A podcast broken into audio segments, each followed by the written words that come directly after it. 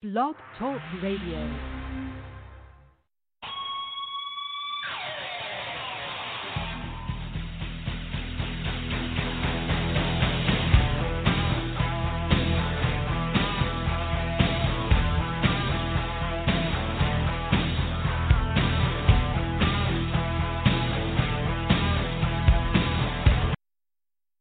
Gridiron Blitz, episode 356. Oscar Lopez in the house, and we'll be joined shortly by the Utah Falconz All Star and Hall of Famer Holly Custis.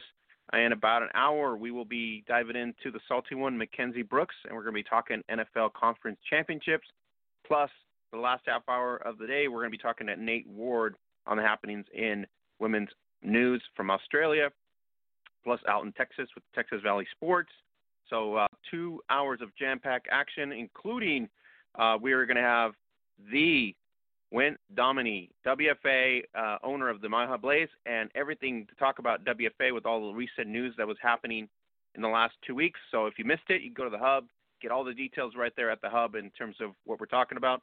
But we will break it down for you in about 15 minutes as we have Wyn Dominy coming in here talking about WFA 2021. We're also going to break down the divisional playoffs uh, Patrick Mahomes' injury, plus everything uh, in terms of what's going to happen coming up here for the conference championship. So stay tuned with us. And as always, uh, joining joining us today for the excitement is Monkey Knife Fight. So that's our sponsor.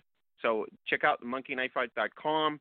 Go there, five five dollar gameplay. You can uh, get matched up up to fifty dollars. You can play more or less. That's what I play pretty interesting. So you can get ready for the NFL uh, Conference Championships. You can play NBA daily. So don't forget, sign up, use code NJF. You can sign up at monkeyknifefight.com. Thanks for, to Monkey Knife Fight for supporting us and also supporting women's tackle football. So we're going to get uh, the Hall of Famer here coming in in a little bit uh, to talk about the uh, the divisional the divisional round here. So I'm thinking we're gonna have to call her in. So let me see here. Um, I think the line's on there. Let me try to call her in. There we go. Let's try to do that. So let's let's t- chime in to uh, Holly Custis here in a little bit here, so we'll get her on the line. We're having some difficulties, I guess, getting through the line, so we'll get onto it right now. So we'll give her a call and chime her on. Just give me a second here and we'll get her on. So it will be to get her onto the podcast. There we go. There we go. See if we're going in there. Get her on here in a second. Hello. Hey, Holly, how's it going? Good. How are you? Good. Just having some difficulties right there with the switchboard. I don't know what's going on with the line uh, coming in, but unfortunately, sometimes it happens. So we just have to adjust like that. Um, Holly, uh, we didn't get the Browns win that we were all anticipating for Callie Branson, but we did get a pretty interesting game. Oh my, yeah, that was a really interesting game, and you know, I think if you're a Browns fan, you have to be very torn because on, on one hand, you got further than what people would have expected. On the other hand, nobody really gave you a huge chance against the Chiefs, and and you had you had your opportunities. And um, when uh, Mahomes went down there, and uh, and the Browns were running the ball well, I thought, you know what, I I think they they uh, they have an opportunity here, um, and they just they couldn't cash it in, and then. I I don't know uh, what you can say other than it's pretty um, surprising that uh, you would ha- let uh, a guy like Kenny come in and get those 13 yards on you. I think that just has to be killer. Um, but uh, if you're Kansas City, I mean, you you escaped by the skin of your teeth, and uh, we still don't know, um, you know, the status of Mahomes or not. Uh, but it definitely was a crazy chaotic game, and one of those games where it, it, it seemed like it was set up for the Browns to take it, uh, but they just didn't quite do enough at the end.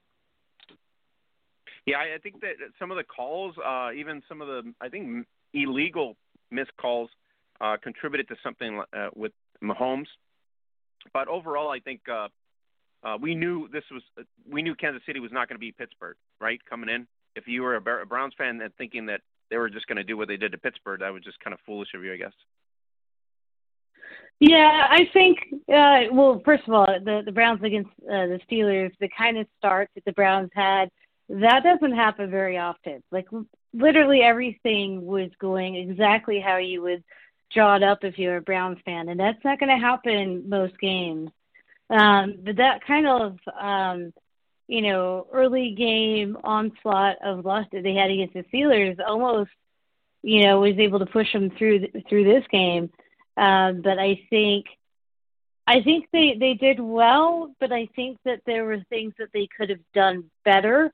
I think you know that play I was talking about with Henne, It seemed like the defense had dropped back to try to basically guard the, the sticks for the first down um, and in which case, if you're a lot of your players are, are back hanging around that, that first down marker, they should have been able to see that Henne was coming up. And as soon as he crossed that line of scrimmage, I was surprised that there wasn't anybody around him. And it, you know, it, you I think you could have swallowed that more if you're a Browns fan if your defense had come up to try to make the play and somehow just missed it, you know, at least they'd be in the picture. But there was nobody or like even in the picture with Henne until he came up to try to put his body on the line to get that first down. And that was very surprising to me because we all know that Henne is not the athlete that Mahomes is, but you also have to know that the style of offense is not going to go away when you have Andy Reid. He's not that kind of coach. And right. that was evident when on the next play, on that uh, fourth down play, he threw the ball to uh, Hill in, in the flat there. So I think I think the Browns kind of those two plays uh, underestimated the aggressiveness of Andy Reid, and the, mm-hmm. and I, I think that that's what bit them in that moment. Uh, but they did have chances earlier in the game too. I mean, in every game that you play, whether you win or lose, there's always things that you could you could have done better. Uh, and in this game, the Browns just didn't quite make the plays at the end that they needed. Yeah. So not only did the Browns earn their first playoff appearance since like what 2002, um, they also picked up their first playoff win since '94, and their first playoff road win since 1969. That would be 50 years because I would know that. I'm 50. In 50 years, first playoff road win for the for the Browns. Um, they also had their first 10 game win season since 2007 and their best regular season record 11 and 5 since 94. So I guess if you're a Browns fan right now, uh, th- this season was great, right? Considered all the other seasons. Yeah, I think if you're a Browns fan, this game was basically the gravy on top of a good year. I mean, you have to think about the perspective of the fact that you, you haven't done anything in decades, right?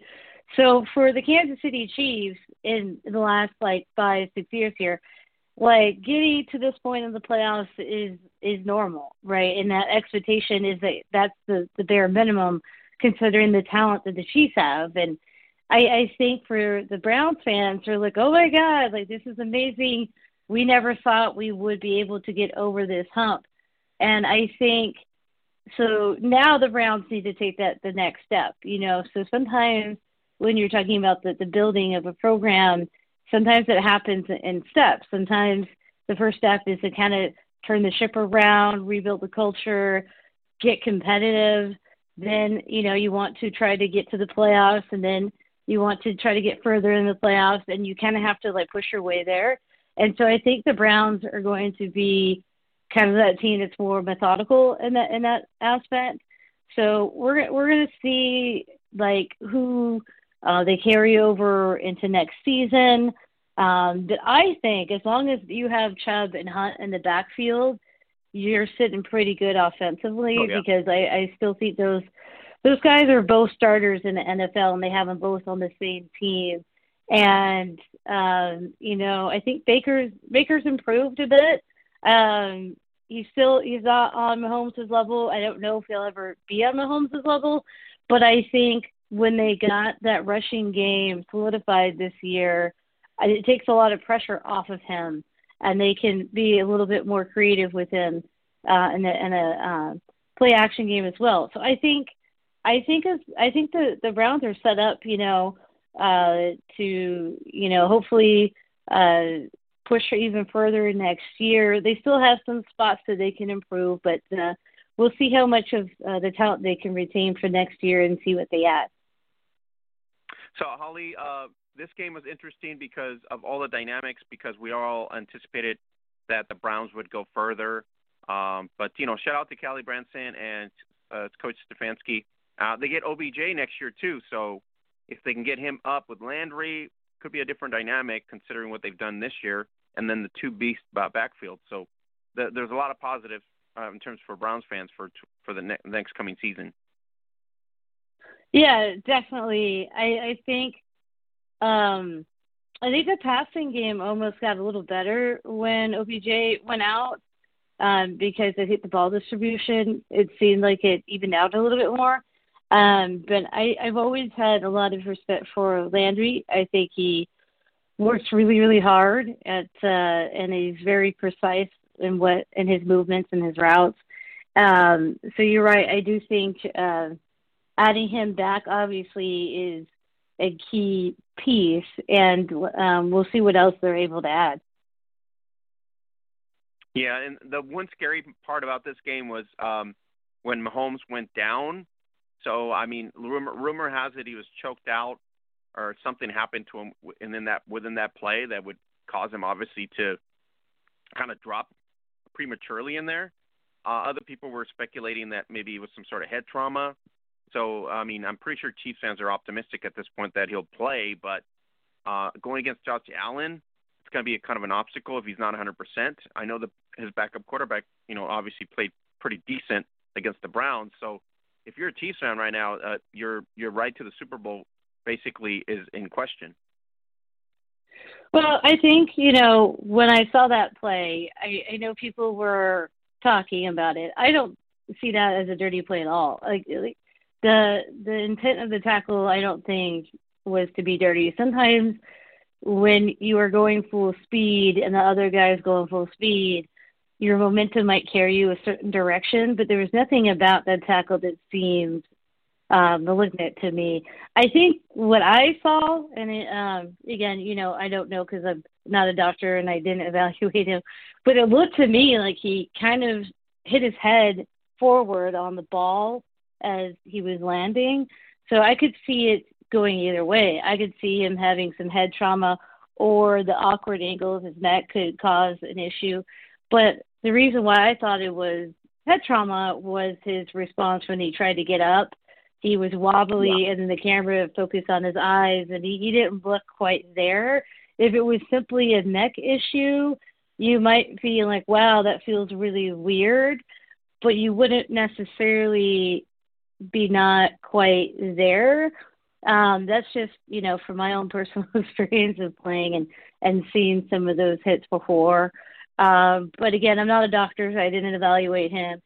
I would be very surprised if he's not playing.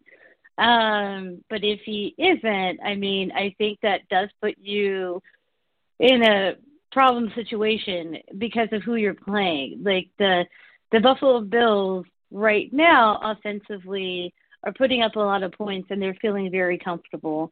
And I think I think if you have like a, a healthy Mahomes, I think the Chiefs can win that game. I think they um, have enough, obviously, fire, firepower to overcome the offense for the Bills. But if you have a Henne, it's I don't think you're you can get away with that in short bursts. But is Henne going to be able to produce on the same level? Are you going to be able to get a good 30, 35 points out of Henne? That's that's a big question mark especially yeah. considering um, that uh, Clyde uh, Edwards Helaire, he was out this last game. I don't know if he'll return or not.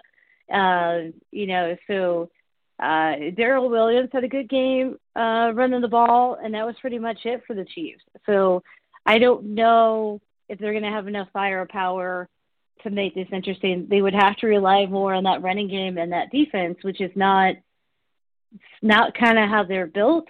So, but you also know, on the other hand, that Andy Reid is not going to be conservative. So we'll see. We'll see what happens. But I think if you're a Chiefs fan, you're like, oh, thank God we we got out of that, and um, you know, we'll see if they're eh, who who's uh, suited up at quarterback. But uh, either way, it's going to be an interesting game. Yeah, I think the, the dynamics are there where we're going to get a, a, a, if we don't get a Mahomes versus Allen, the opportunity is there for the Bills to really uh, get the upset, right? Um, so there's no other team that's gone to three AFC title games, or this is the third, right? Third straight year for the Chiefs. But there's only two other teams in that regard. I think Andy Reid with the Philly uh, Eagles was the other. So it's going to be an interesting matchup between uh, the Bills coming in here red hot, looking for the upset. I mean, Buffalo, the city of Buffalo is probably no different than the Browns last week. They're looking for that, you know, AFC title win and a Super Bowl berth. I mean, that's just like they're on so much high right now, and that's considering there's no fans in the stands. Imagine if there was fans in the stands in Buffalo right now.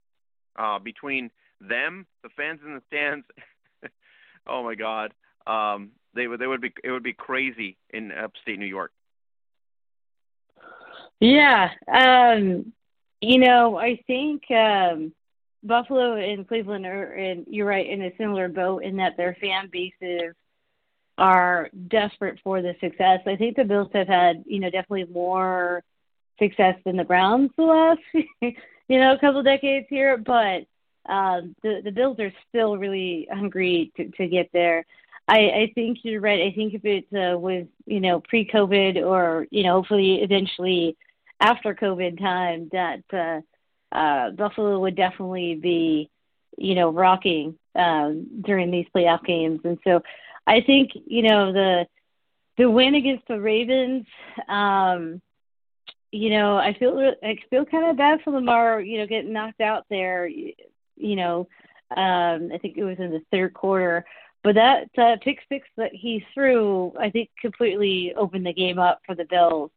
I think that the Ravens um, defense kind of hung in there for a bit. You know, um, they didn't give up a whole lot of big shots like the Bills are used to getting, and and I just I think uh, the lack of consistent passing game for the Ravens really really was exposed in that game. All right, let's see if we can get uh, Wyn Dominy in here to kind of talk WFA. So Dollar up here. Um, I know our phone line's having some difficulty. So hi, you reached Wendy. I'm unavailable. Please leave your name, number, to message, or text me for a faster response. Thank you. So let's see if she's on. So try to dial her out quickly, see if she's on there at all. There, I got her number on there, so I'm assuming it's going to be on there. No, I don't know what's going on with our switchboard today. So this kind of like weird switchboard. So let me see. I'll message her right now. All right. All right. So it should be on on that number that I just got. But um, it's going to be interesting to see how that pans out with the Bills really more favorites if Mahomes is not going to come through uh, at this point. So very interesting scenario for the uh, conference AFC Conference Championship. Yeah, I mean, if you're a, a Bills fan and uh, Mahomes was not able to go, then you're definitely, uh, you know, salivating at at this game uh, because if you're a Bills fan, you know, you you won your game against the Ravens, and then you're going to watch, you know, the Browns and the Chiefs game, thinking, oh God, we got to, you know, probably play the Chiefs. We got to play Mahomes, and are we going to have enough offense to to um, keep up, and then you see Mahomes go down, and you're like, oh wow, you know this changes everything. So I think the Bills are kind of, if they're smart, they're going to prepare for both quarterbacks, and they're going to understand that even if it is Henne, it's Andy Reid, and he's not going to be conservative.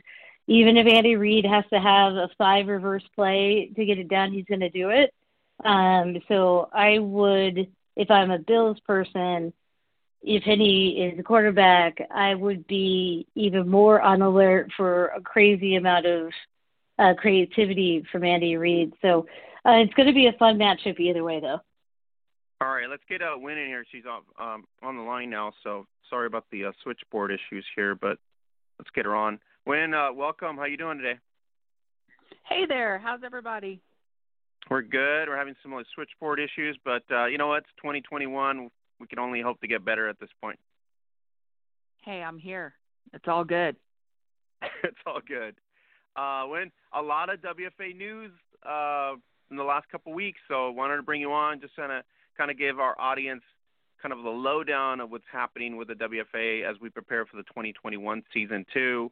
And unfortunately, you know, uh, this week or yesterday and today, uh, we get the bad news of some um, athletes and a coach that obviously has passed away. I know Coach David um, Arenas over from the Austin Outlaws uh, was also mm-hmm. uh, affected by COVID, and he passed away with his wife, uh, April. And then we also had uh, Correct. you have reached the maximum time permitted for recording your message. So um, you also had uh, Coach Zan Washington. Uh, I mean, uh, quarterback Zan Washington over in the from the um, Minnesota Machine, veteran quarterback. Right. It's been it's been a rough couple of couple of days, or should I say, rough year. I I, Yeah. I just said today this has just been insane to see all the all the death and you know sadness that's that's been going on the last year. It's been it's been rough. Unfortunately, you know, uh, a lot of folks have been affected in one way or another because of either uh, critical health conditions or other, and even those that are obviously in good standing and health also been affected. So it's it's not, uh, as my neighbor would say, this virus isn't picking and choosing; it's just taken. Absolutely correct. I mean, we're I- I- and we're we're still in the in the thick of it, you know. Um this Mhm. is this has just been absolutely um unbelievable. And I man, I'm I'm just praying I'm praying so hard that this vaccine is going to be it's going to be everything they say it is and and help, you know, help the people in all across the world. So, Yeah, and I hope that that's the case because we're starting to roll out some stuff, like in my state, getting ready to roll out, roll out and things like that. So uh, hopefully we'll get to that. But you know, condolences to the family of uh, David Arenas over at the Austin Outlaws and the team there, as well as Zan Washington at the Minnesota Machine. So uh, prayers and condolences to their families. And you got the notice there at the WFA site as well. And you got it, the notice there at the hub. So if you didn't know about it, uh, you uh, needed to go to the hub where everybody should be at the hub, and you would have figured that out already. So, uh, you know, condolences to the both teams plus their family members as well. All right, uh, when we got noticed, uh, the Queens Football League out of the Netherlands. I've been talking about them for like two years, and uh, here you are, uh, hooking up with them, which they're a growing brand in the Netherlands. Um, they're uh, you know they're I think a six six team almost eight team league now, and and they started from ground up, and uh, I think it's Kanisha um, started the you know the brand there. Um, so you know when you uh, introduce the international uh, support and growth, uh, it was kind of not surprising to see them first. In other words.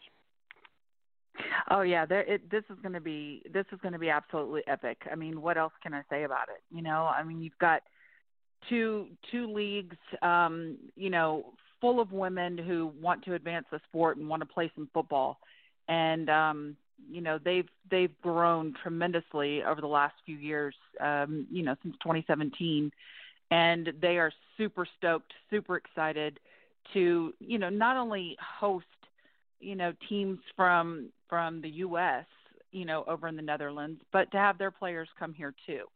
So it, it's going to be it's going to be epic. That's for sure.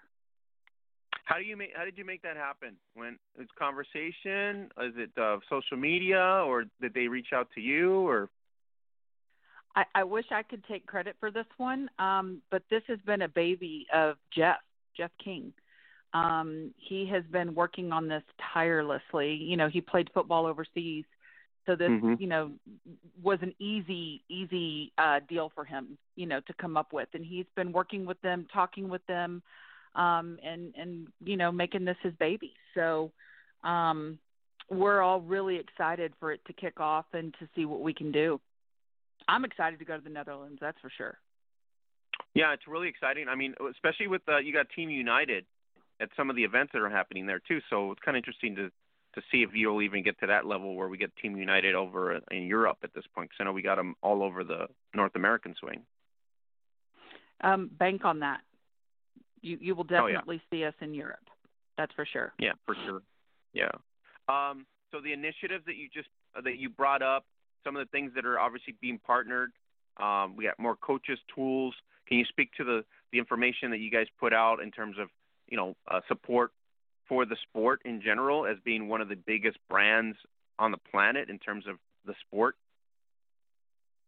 Oh gosh. Um, well, I, I, you know, we've spent this this 2020 COVID season on really working on partnerships, working on um, training, you know, coaches, staff, and all the way down to players. Um, we've got some really cool things that are about to be announced. I almost wish you would have had me on next week, um, so we could talk about them because they're they're going to be really cool. Um, a lot of a lot of great people that have been coming on board. You know, we partnered with She Is, um, and and that's huge. They they work with the WNBA, the women's hockey, um, you know, any any women's sport on a professional level they're involved with. So um, you know, we just partnered with them. Um, we you know have 11 sports um, where we've got the big TV deal with them, where we're actually going to be on television, on direct TV.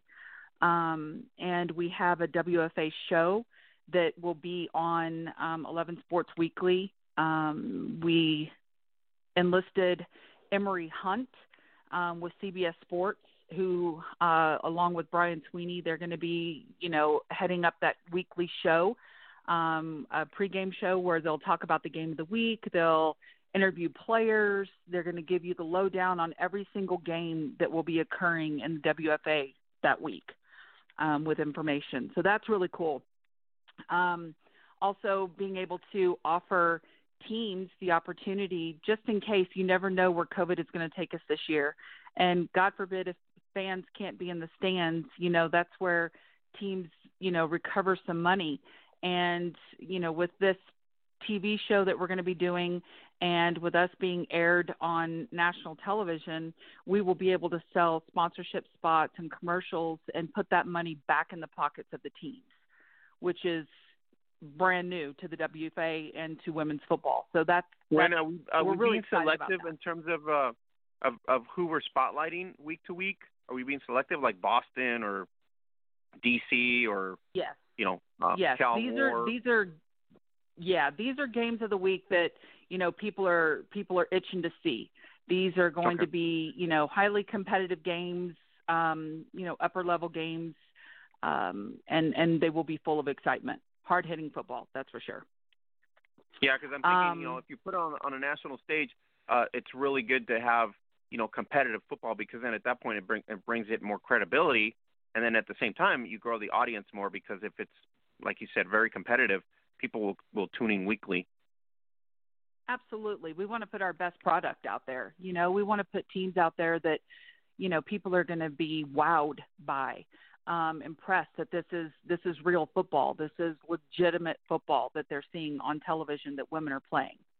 Um, and that's important, you know, um, because not only do we want to just say, hey, women's football is out there, but we want to make sure that the product is, you know, is on par with everything else, if that makes sense.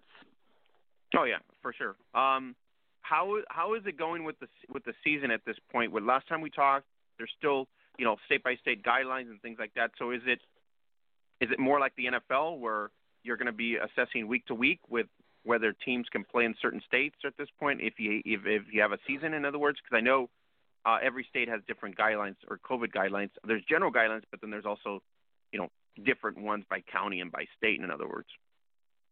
Oh heck yeah! There's you know there's there's certain teams that are wide open to play. I mean, you look at Vegas and you know they're good to go, right? Um, mm-hmm. Whereas if you looked at my team here, we're not allowed to have more than ten people um, from one household. So you know it, it definitely varies, and we're having to play that by ear. Um, we're we're pretty blessed with a a an amazing medical director, um, Dr. Mia Ben. So she is able to assess things and give us, you know, a medical opinion, you know, on top of the CDC and other state guidelines.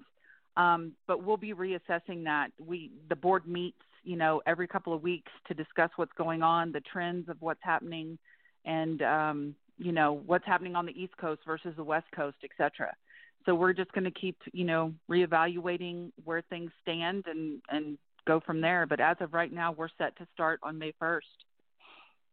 All right. Um, and and this is important because we uh, we have witnessed, you know, the Texas swing have a season. We have witnessed uh, different states uh, in terms of other factors like flag tournaments and things like that. So it, it can be, it, it is doable, in other words, but it has to be very, uh, you know, very uh, strict to protocols. So I think every uh, every owner Absolutely. and probably every organization is going to have that you know high alert on it. Oh, for sure. You know, we've got a we've got a full um, COVID training that's about to roll out for our you know our owners and our players. Um, so we're really we're doing the best that we can um, to make sure that everybody is educated and following you know the strict guidelines so that we can play um, you know, if people are out there and not, you know, hosting a tryout, nobody's wearing masks, et cetera, we've got a problem, and that's going to prevent us from starting May 1st or possibly from having a season. So it's important that we educate our players and our staff. All right, let me bring in the Hall of Famer here to pick your brain on all this news that you guys just put out. Hey, how's it going, Lance? Hey, how are you? Pretty good, pretty good. Um, very exciting stuff uh, for uh, the WFA this year. I think uh, the international program is a, a really smart idea, you know, considering I think that the sport is growing leaps and bounds on the international stage. So that only makes sense to, to make those connections. So that should be really exciting. Um, I, I know that this last year has been hard on everyone. Um, what do you think you um, and the league in general um, have learned from 2020, and how do you think you can apply that for this coming year? Oh goodness, um, I would have to say that it has been, even though it, it's been horrible, you know, COVID and 2020. Um, it actually was really nice to have a lot of extra time to work on things that um, you know sometimes may get set to the side and say, hey, you know, when I've got a little more time, I'm going to work on this. You know, um, we were able to dig in deeper and um, you know talk about things and um, pass around ideas amongst each other, whether it's the board or owners, and to come up with some solutions and and come up with some programs and some new partnerships and stuff like that that you know normally you don't have all that time to do and it's crucial. Holy cow. You know, we we think about it, you know, saying, "Okay, I'll do that tomorrow," and then it doesn't get done. Well, when you have time to do all that stuff and you realize when you actually do it and it all is coming together, it makes a lot of sense. So I would say, you know, I really learned to to stop and to make things happen instead of pushing them off. That makes that makes total sense, and I think um, that's a really important thing, you know, I think for women's football as a whole because we were given the opportunity to pause and then then it's up to us to uh, on what that looks like and how we use that pause. So that's really great that you guys are able to do that. Um, I know you were going over some of the uh, the COVID uh, protocols that you guys will have. Um, I know also that individual teams and people um, are excited, you know, to get going here. How do you feel like the morale is for the teams that uh, are in the league and the people that are involved? I think. Have you ever have you ever seen the Kentucky Derby and the horse yes. Walks up and it gets in that little stall and it's right before you know the gun goes off and you know they're they're in there they're moving their heads around they're twitching they're ready to go i feel like that's how players right. are I, I feel like players have all approached that gate, and it's like, all right, it's time. Open the doors. Let's go. It's time to to play football. Um, so I think everybody is kind of getting to that point where, you know, they feel a shift, they feel the change coming on, where things might be opening a little bit more, and um, everybody's got that itch. They're ready to go. So if people yeah, haven't started working out, people haven't started, you know, doing ladders, they haven't started, you know, buckling down, they better better start now or they're going to be behind. yeah, I totally totally get that. Um you know, speaking of, of working out, I think depending on what state you live in, there's different levels of restrictions. Like I'm in Washington, sure. and the gyms have been pretty close since like March. Um, what is the most creative activity that you have heard of people trying to stay in shape? um, gosh, I know one of my players posted a, a, a picture with a broomstick and two of those big, those big, uh, what are they, 10 gallon paint buckets? You know what I'm talking about? The giant paint buckets? Yes. So hanging paint buckets off the broomstick, you know, and doing squats and stuff you know, getting as creative as possible in their house or benching their kids, you know. I mean, people have done some pretty crazy stuff and I love it. I think it's amazing. I mean, I could care less if players are out there painting their house. At least they're getting something, some exercise, something's going on. You know what I mean? Oh yeah, that definitely.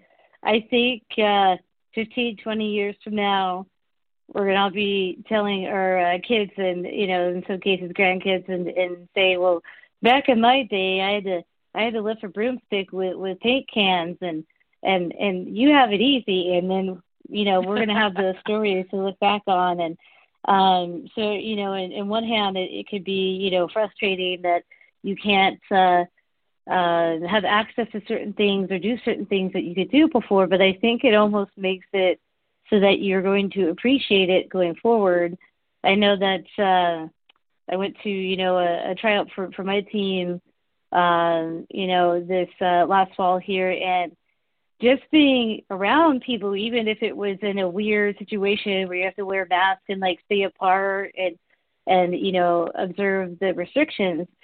Even in that weird moment, you're just like, oh, I really miss this. So I think once we're able to get to a point where we can focus more on the on the football and, and less about the restrictions, I think we'll hopefully look back and be able to appreciate it more. And so I'm glad to hear that uh, everyone's uh, hanging in there and, and ready to go. And uh, my final question would be, who is your Super Bowl pick?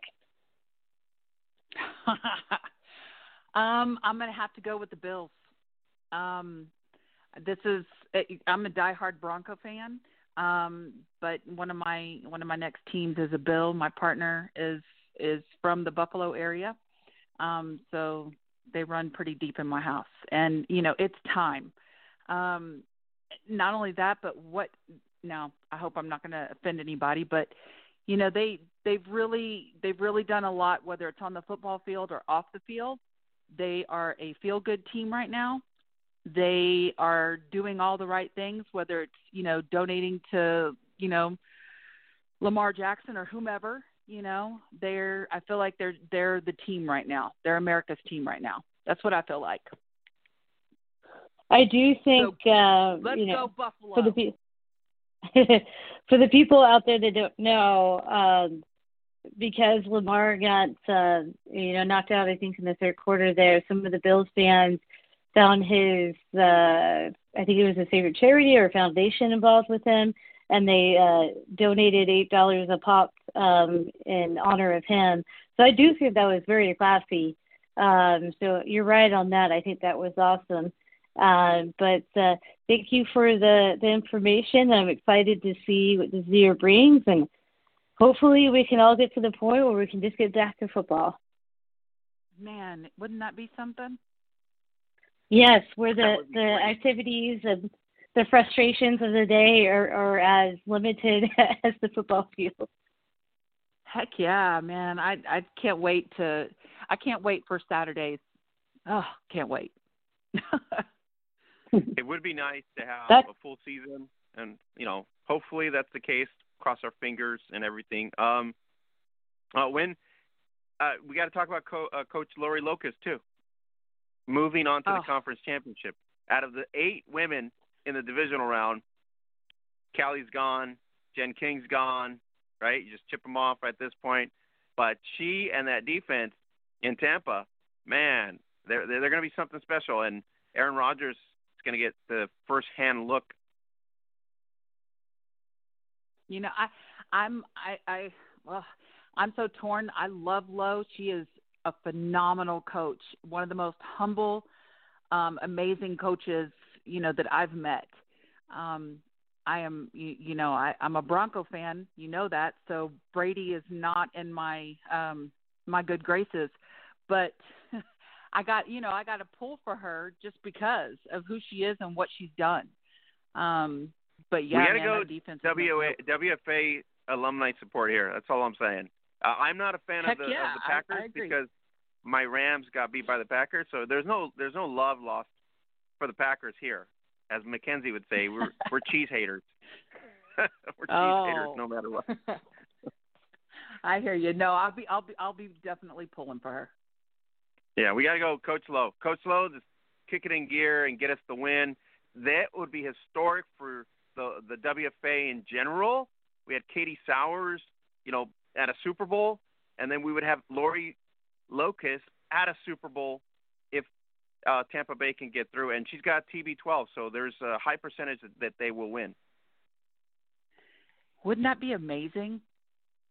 Oh yeah. I mean, that really I'm says something. That really says something. Oh, Yeah. yeah. Me too. Right? Me too. Back to back years. And she's she's so humble when you talk then- to her about it.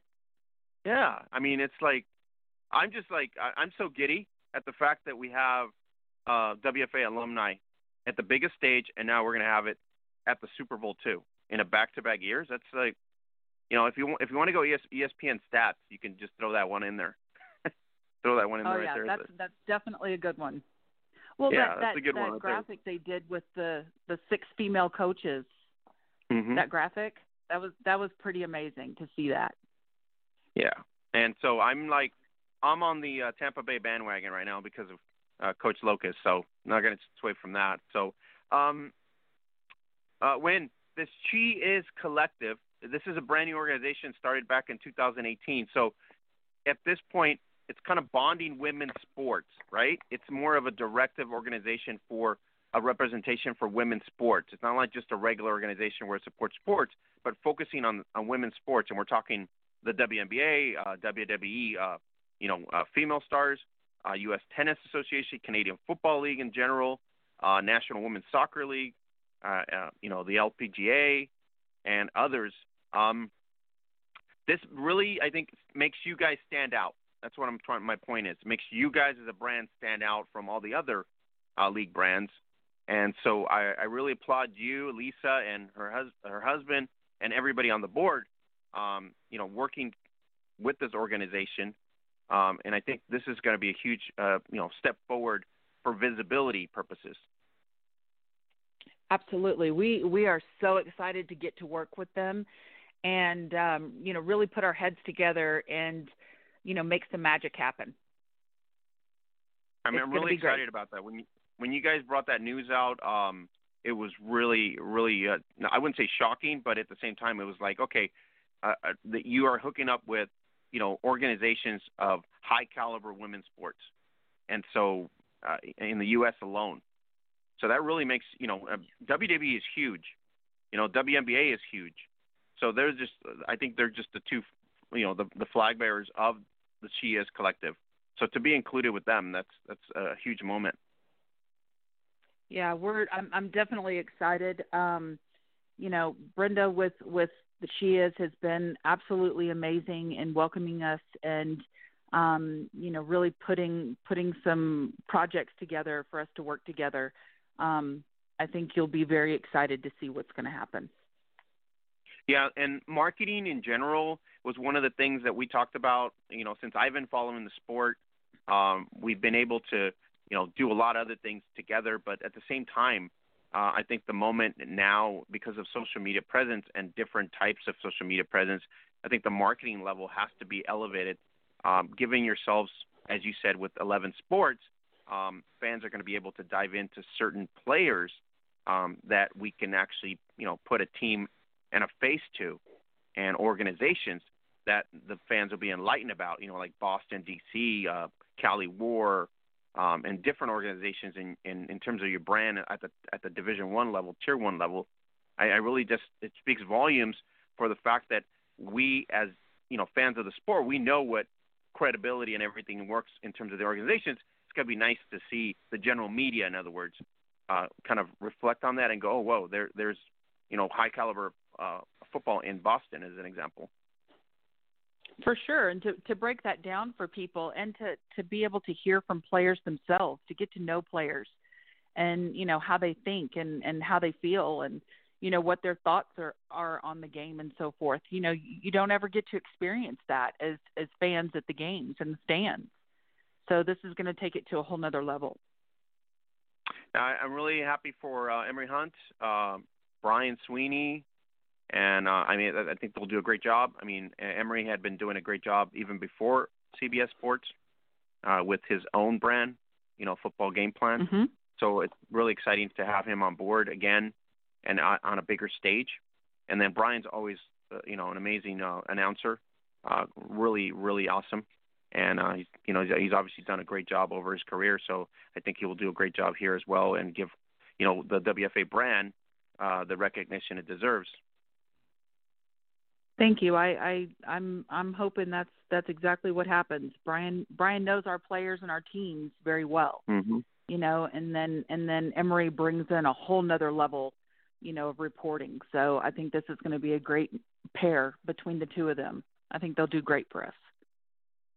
All right. Um, I don't know about you, but I'm excited for whatever news you're bringing out because it seems like every week you're bringing something new or you're posting something new. So uh, I'm just like everybody else. Everybody always sends me messages.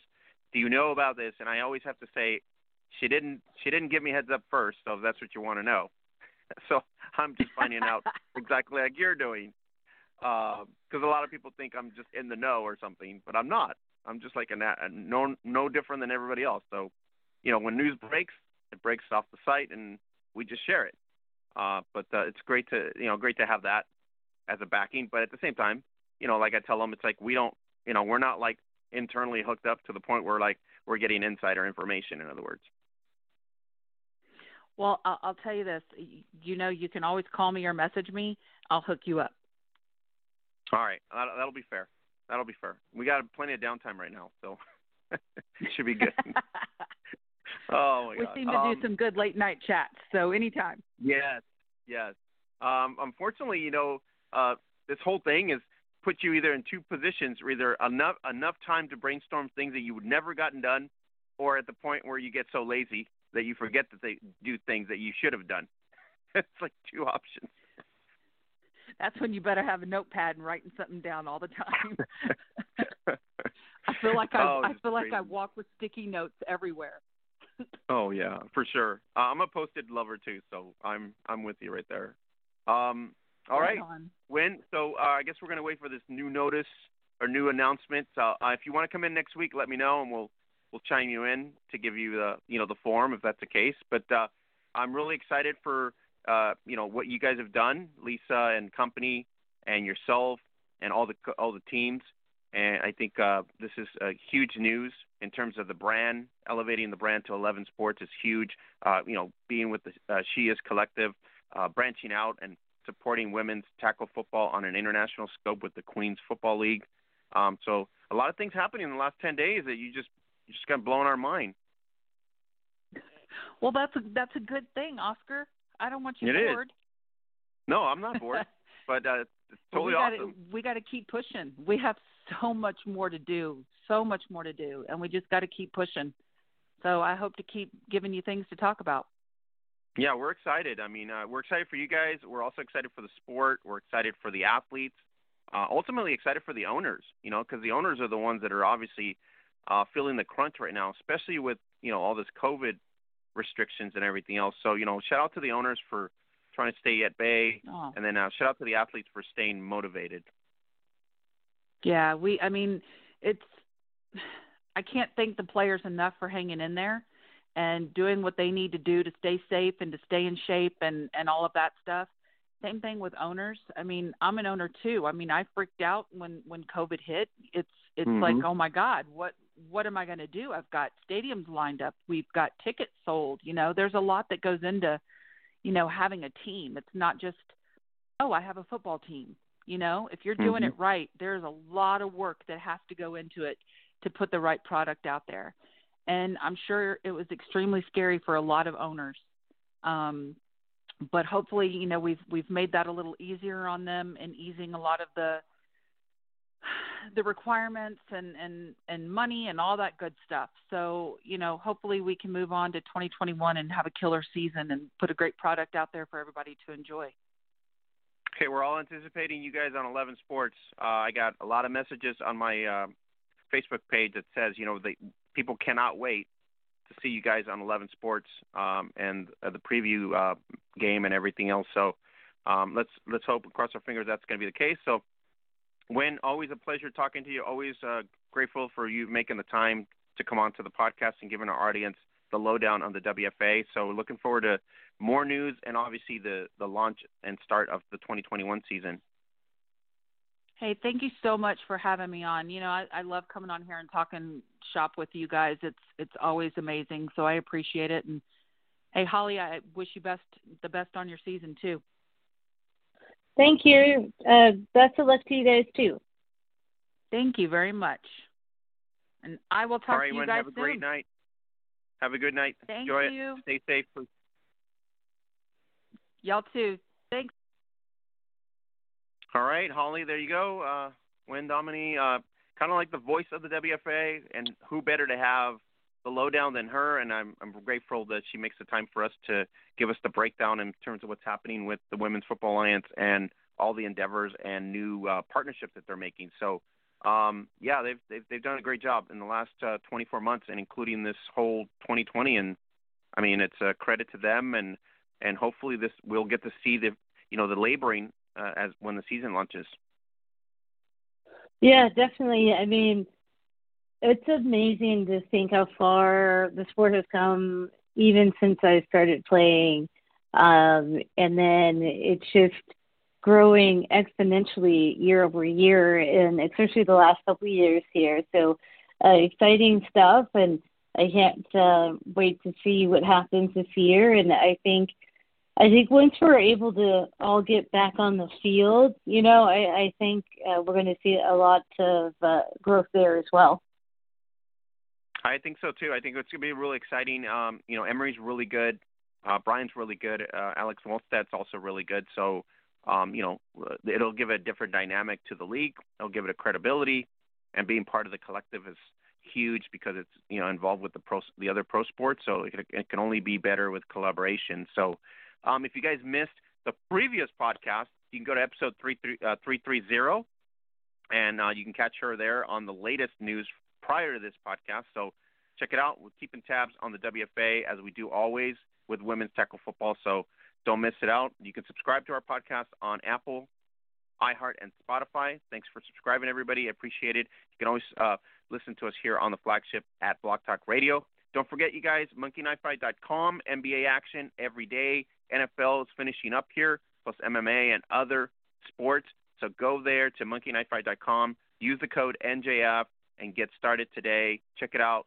Uh, and more or less is what I play, so it's pretty awesome. So check it out, monkeyknifefight.com. Use code NJF. All right, Holly, let's uh, let's dive in before you get out of here. Um, Ravens, Bills, as um, Wyn was talking about here. Uh, Bills kind of set up already. Um, Lamar Jackson, unfortunately, uh, same situation as literally almost as Mahomes had to leave the game.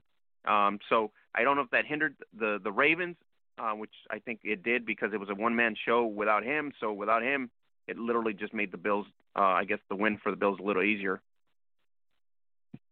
Yeah, you know, like we were talking about earlier, I think the Ravens defense did a pretty decent job. I mean, considering how uh, you know many points that the Bills were putting out in the previous weeks, holding them to 17, and seven of that was off the pick six is a really good accomplishment for that Ravens defense.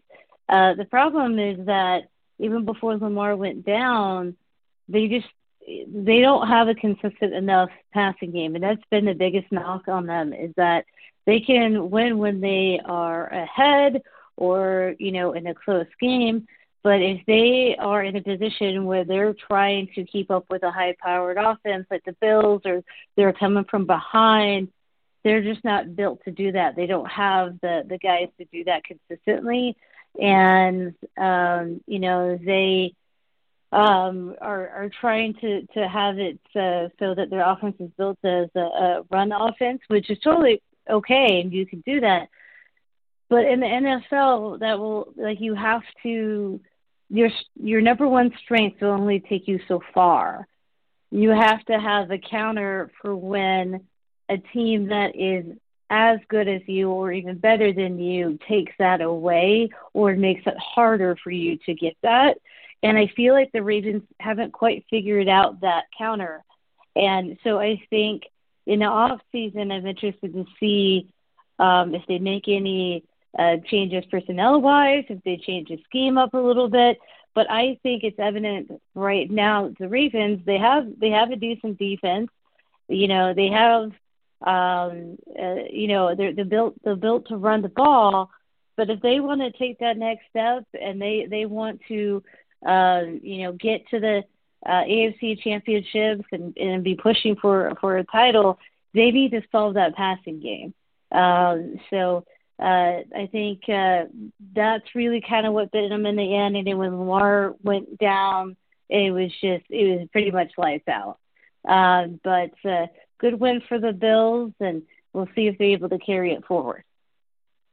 All right, Holly, my Rams defensively a little hindered because uh, Aaron uh, Donald was not 100%. Uh, they got exposed in the secondary by Rodgers. Uh, just left too many too many wide open plays, and then man to mans were just they were tearing them up. So I mean that I think was the key. I mean I was cringing. I was like, oh my god, and this is not going to happen. And at the same time, I was cringing that the offense was not going to just you know crap out so the offense played pretty decent. Uh, it just means the secondary. I mean, Aaron Rodgers decided to expose the secondary, and that was including with Ramsey too, because we all had high, high hopes coming in that they were going to be able to contain and uh, and do that, but they did not. Yeah, you had a couple different things happening. I think having Donald not quite a 100% really did make a difference because I think Rodgers and this uh, Green Bay offense, they're Achilles heel the last couple of years is facing a good defensive line, and um, they're going to face you know a team next week, and, and the Bucs had already um, showed that they have a defensive line that can get to Rodgers. In this case, I think Green Bay really took a page from how the Niners attacked the Rams, and that mm-hmm. they they ran the ball away from them away from Donald they're they're like, where's that guy? Okay, we're gonna run the other way. And then even when he wasn't in there, that makes it a lot easier. And the fact that they they are normally a team that wants to pass a lot more, and they were able to get so much success on the ground. I think they they took a they took a look at what you know teams like the Niners did against the Rams, and and that's what their game plan was, and, and it, in this case worked. I think the Rams, their strength is, you know, obviously Donald, and their secondary uh, is usually pretty strong, but in this case, it makes it more difficult when your run game is going. Um, and so I think uh, Green Bay was able to have a lot of success with that game plan. On the other side of the ball, you know, I think the Rams they weren't terrible, but they didn't need they didn't get a whole lot of um explosive plays downfield that I think they kind of really should have gotten. I honestly feel like they should have fed Akers more. They were getting success with him. Um, but at, at the end of the day, you know, the Rams uh, just didn't have a, enough. And I think the, the key really was the ability for Green Bay to run uh, on that defense, and that kind of set the tone for everything. So, um, you know, sorry about your Rams. I was rooting for you guys, but it just wasn't I know. your day. It was like once I figured out that the a third quarter lay there, and they just kind of, you know, we was getting a little closer, and then all of a sudden that he started just exposing us, and I was like, okay, we're done. I just like not going to happen, and McVay not making much of adjustments in terms of what he normally does. I think offensively we played pretty decent. Defensively, I, I think we just got exposed, like you said, with you know with the Packers. Um, TB12 against Brees. Do you feel like the Saints fans are like, my God, he just gave the he gave the uh, the game away because three interceptions, didn't play his best performance. Uh, looks like he's going to retire. I don't know. I I think there's a couple things happening. I think anybody that's watched Drew Brees the last two seasons cannot you can't be surprised. And and I I, I really thought that this was going to be an issue going into the game because mm-hmm. they've kind of been able to hide his uh you know Noodle loss arm? of Noodle arm. uh, yeah they they they've been able to hide it because they'll throw in uh, Taysom Hill and Sure. and the fact that they had that one uh trick play and they threw Winston in that tells you all you need to know because Winston was not the Taysom Hill guy. He's not the gadget guy. But they know Drew Brees can't throw it very far. So they threw in Winston, and he throws the ball like 50 yards in the air uh, for one play and then comes out. That, that's his day right there, right? So I, I think, honestly, this is this has been a long time coming. And I think for me, you know, Drew Brees was never really a cannon arm guy but I, I noticed it the last couple of years, and I was saying it earlier this year, especially his accuracy in the intermediate intermediate game. That went down as well, and so that was a that was a key problem because a lot of his passes early this year when they weren't playing very good, it was a lot of dump off, dump off, dump off, short flat short flat route, and he was he was producing, but I was like, there's something off because he used to be able to throw it, you know, he used to be able to throw a post pretty accurately or something in the intermediate game that wasn't necessarily 50 yards down the field, but was a good 15, 20 yards down the field. And that seemed to be gone. And yeah, you had the gadget guy and, and Taysom Hill that you could throw in there, but I really think they were using that to kind of cover uh, some of um, his loss uh, in arm strength. And so that got exposed in this game and I knew that that was going to be a problem. And I don't think actually that Brady or Brees played particularly well. I think Brady just did a little bit more. Um, and I really think that, um, you know, again, really with Brady, I think he had really Yes. good support there. Uh, the run game was was somewhat working, but the passing game was there. Uh, did get stopped with the Tampa Bay, so they shut him down, and then they, they made uh, New Orleans be one dimensional. Like you said, it, Brees is not what he used to be, so it was kind of like no no throws to Thomas. He didn't really you know had anything to. Uh, Thomas was in, I think, not even one catch, if I'm correct. I don't even think he had a catch. that there's something off. There's so, uh, like I don't know what it is, but there's something off between Brees and Thomas. I don't know if it's that just Brees has, you know, it, it's his um decline. There, that's part of it. But there's something off about Thomas. Thomas was dominating last year, and I know he's had some injuries. He's been in out of the lineup, and I understand that that's probably part of it. But this is the biggest game of the year, and your quarterback struggling. And this is, I think, the best, you know, receiver on the field, and he has no catches. There's something wrong there. So I don't know what's happening with. Thomas. Four drop catches Yeah, that were thrown to him. So he was literally off his There's- game, completely off his game. there there's something he's had like a terrible year. So I I don't I'm hoping that whatever's bothering him, whether it be physical or like mental, I hope he's able to reconcile that in the off season and and come back stronger. Because I think if you are a Saints fan, that's really disappointing to have a guy that you thought was like your your young like stud receiver that's gonna just destroy everyone for years to come and he just was not he has not produced this year. And uh so hopefully he's able to to come back next year. But so at long and the short of it you had a lot of issues on the offensive side. And then you know Tampa Bay again you know good things happen when you run the ball with Brady. And so hopefully they're able to take that uh, into next week uh, against the Packers I think if Tampa Bay if they try to get in a um, you know, a shootout with Green Bay. I don't know if that will work out so well. They need to establish that run. And so in this game, I think they were trying to do that early and uh, it was it doing like you know amazing. But eventually that that run game was able to get going a bit and that actually helped uh, the pass game a lot too. So um you know really good win for Tampa Bay and I think for the Saints this is the you know end of an era with uh, Drew Brees. I mean any football person could see at the end of the game that, that if it's not it, then like I don't know what it would be.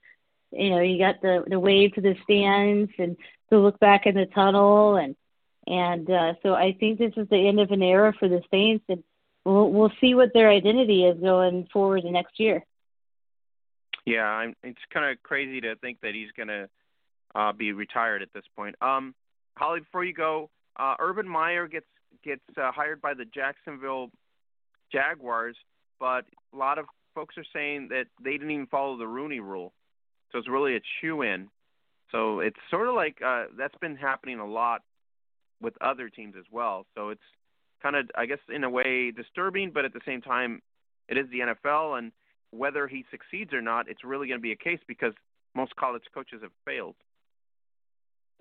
Yeah, I think Urban Meyer is that guy who, when you're just talking about him on the surface, he's been successful wherever he's gone, and he's he's kind of had a nice career in that he's been able to kind of pick and choose wherever he wants to go, um, and he's jumped around a little bit. I, I, I think this is a definite huge opportunity for him. Um, it's going to be a big question mark, like you said. Um, you know, like I don't know about the interview process if they if they followed the rule or not, but I I think there there is a big discussion to have about uh, this uh, you know hiring cycle, the lack of diversity that's been in there. Um, that's a huge topic I think for uh, conversation. Um, but as far as the hire itself, I think the jury's going to be out it's a different game. Um, there are people that are able to make that jump successfully. I think where the jump becomes hard for college coaches is if you were a guy like Urban Meyer that is so successful on the college stage that it's hard for you to transition to the NFL because you were so used to having control over everything. And so sometimes guys that are really good at the college level one of the reasons they're really good is because they have a real solid control over the operational uh, side of things, the recruiting and the back end part. And in the NFL, you don't always get that control. Sometimes it's somebody else making the personnel decisions, and you have to work with that. And so that I think is sometimes a struggle for some for some of these um, high power college coaches.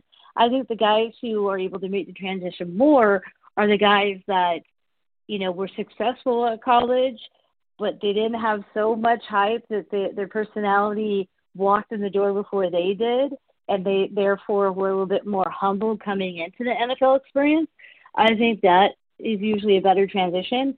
So this is going to be a good experiment because Urban Meyer is definitely that guy that has the personality that walks through the room before him.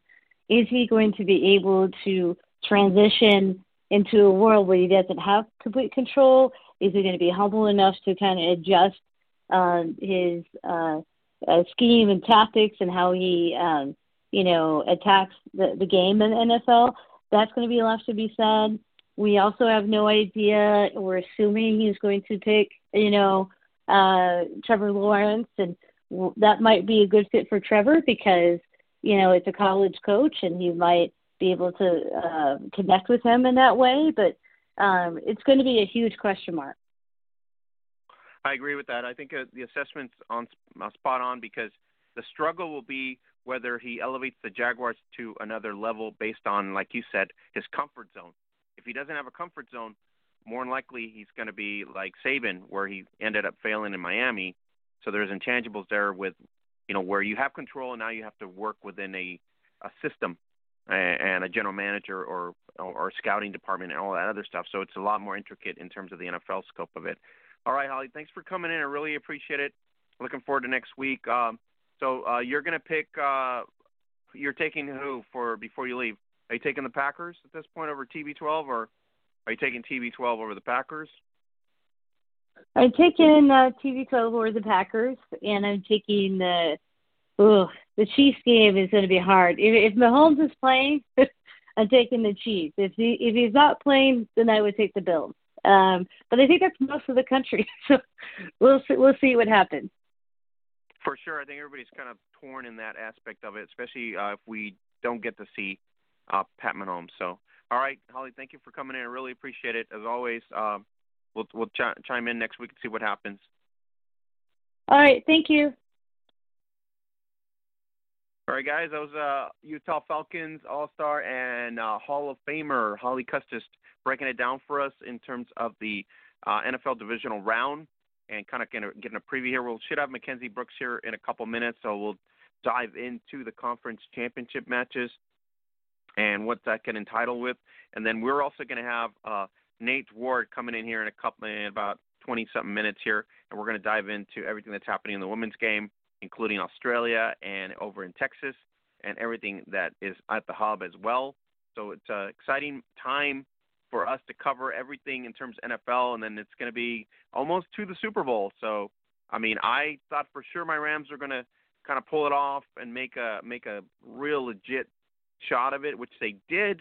They just did, did not have enough, and uh, the Packers did obviously do a lot more to get the win.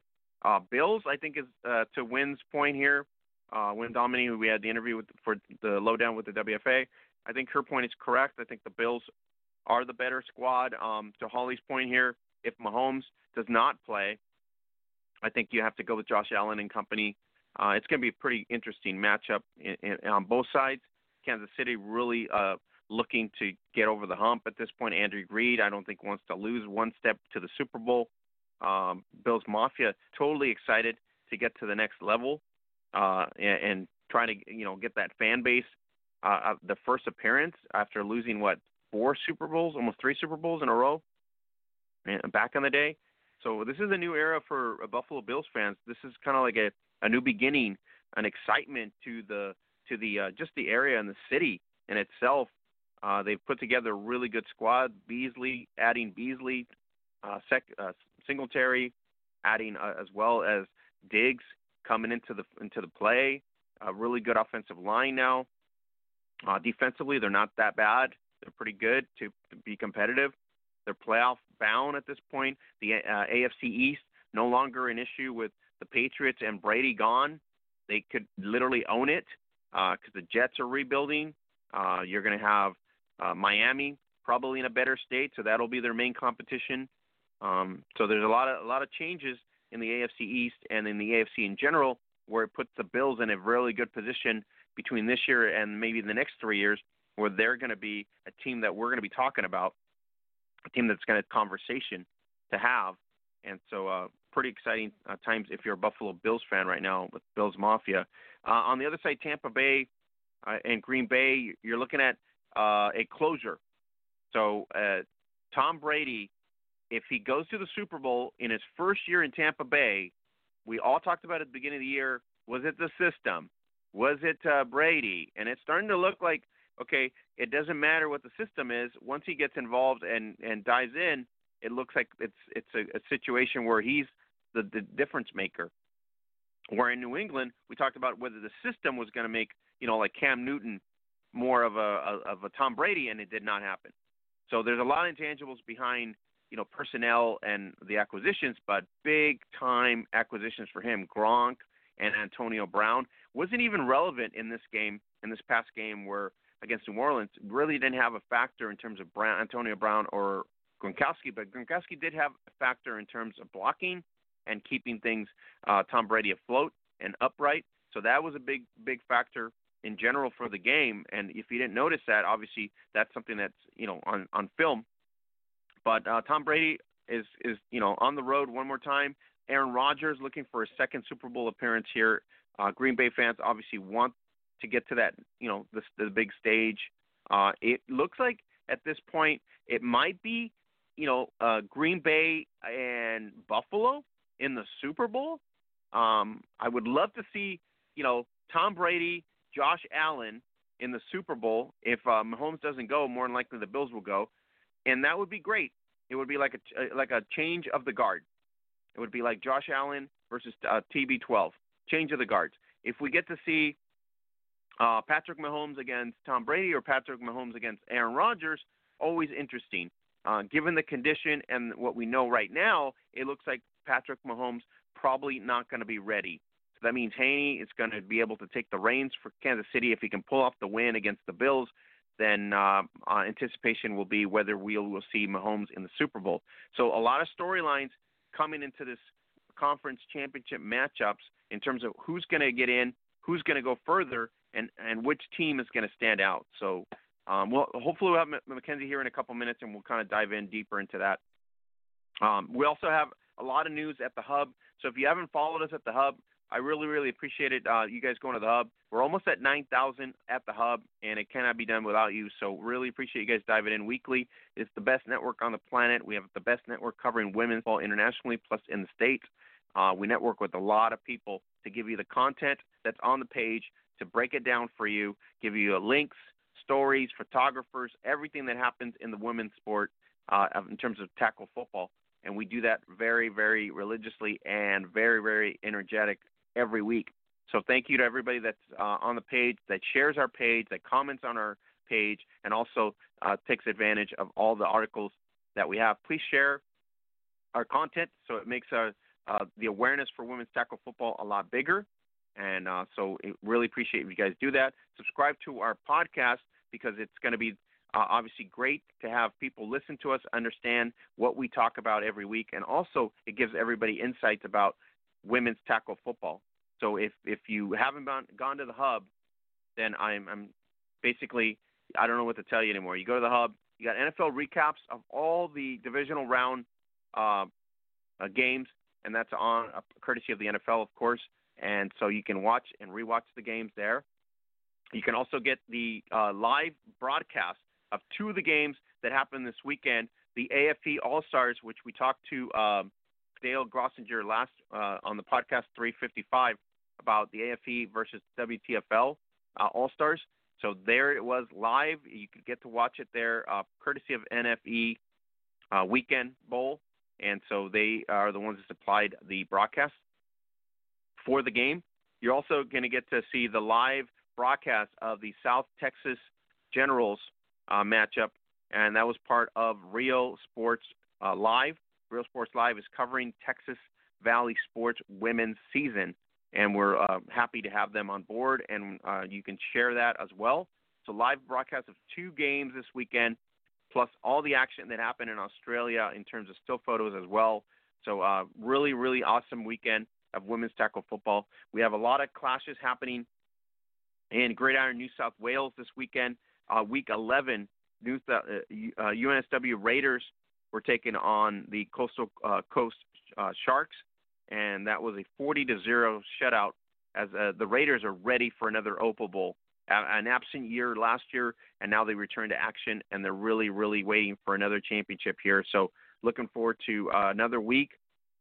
And then we get to the Football Bowl, which they're top ranked and top seed in the New South Wales realm of things.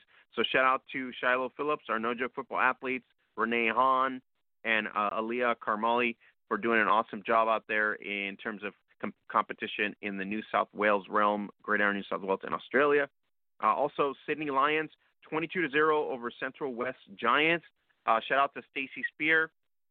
We had to fill in for uh, as interim coach out there to get get the win here for Sydney Lions. So shout out to her for doing a great job over there. So the uh, the Lions get the win 22 to 22 to 0 over Central West uh, Giants. They kind of stay in the hunt for a playoff berth. Uh, top four teams make the playoffs, uh, sort of a round robin effect as well. So next week we're going to have UTS Giants taking on Sydney, uh, North Sydney Rebels, the champs.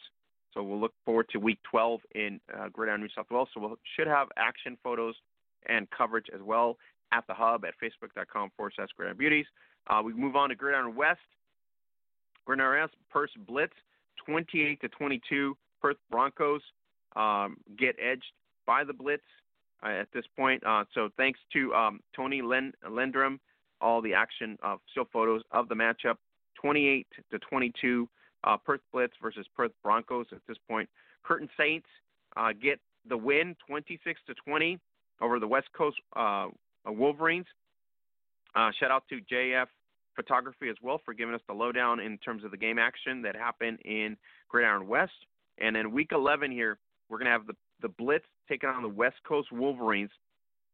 West Coast looking for some wins here this season. Uh, the Blitz just looking to amp up for the playoffs as usual, one of the top teams in Gridiron West. And then you have Perth Broncos taking on the top seed Rockingham Vipers. The Vipers have been on a just killer season. They have just been demolishing everybody up and down the whole slate of games. So uh, Broncos coming off that loss to the Blitz. Looking forward to see the clash here as the Rockingham Vipers look to just cement their uh, playoffs stage at this point. They are obviously in en route to the championship. Uh, there's a couple weeks left in the season in Gridiron West, but uh, based on their wins, we have secured some uh, a, cha- a playoff berth to where they it would be the top seed in Gridiron West. The other matchup is going to be Swan City against Curtin Saints the Saints coming off the uh, the big win, 26-20, edged over West Coast Wolverines. Wolverines played a really good matchup this come around. They've done a really good job of improving week to week the last three weeks. So now we're into this matchup here. Swan City really struggling and looking for a, a win. So we'll see if Curtin can maintain that level of wins, back-to-back wins, as they get ready for the playoff push that will be for the Gridiron West Championship. So uh, the other matchups we had is Texas Valley Sports, as I just mentioned earlier, and that was uh, week two, Coastal Bend Legion versus Kingsville Empire. Coastal Bend coming off that big upset of the uh, South Texas Generals, eight to six last week in week one. Coastal Bend now will, uh, was taking on Kingsville Empire, uh, 18 to 14, the win by the Empire, and it edges the Coastal Bend Legion at this point. So really, really awesome matchup there. You can get the still photos there uh, from Third Coast Effect. It was a really, a really good defensive battle there. So check it out right there. South Texas Cobras were taking on the River City Warriors, and that game was canceled uh, due to, I believe, COVID uh, COVID issues and other uh, lack of players. So that was uh, a canceled game there. Corpus Christi uh, Sharks taking on the South Texas Generals. I just said earlier, uh, 55 to zero. The Generals rebound after an eight to six loss to the Legion in week two. I mean week one. Now it's week two, 55 to zero. So coming up here in week three, January 23rd, uh, we are looking at um, the matchups. Just South Texas, uh, South Texas uh, Generals will be taking on the, the South Texas Cobras. It's a really good matchup here. The undefeated Cobras one and zero oh against the Generals one and one. That will be a good clash. Kingsville, off that big win, stays undefeated as they take on Coastal Legion this past weekend, and they they edged them. Now they're going to be taking on the Lady, uh, the uh, Corpus Christi Lady Sharks, who are 0 2, looking for their first win of the season. Then you have River City uh, Warriors taking on the Coastal Bend Legion. Legion looks to rebound here. Um, uh, River City Warriors are 0 1. Coastal 1 and 1, looking to improve on that standing.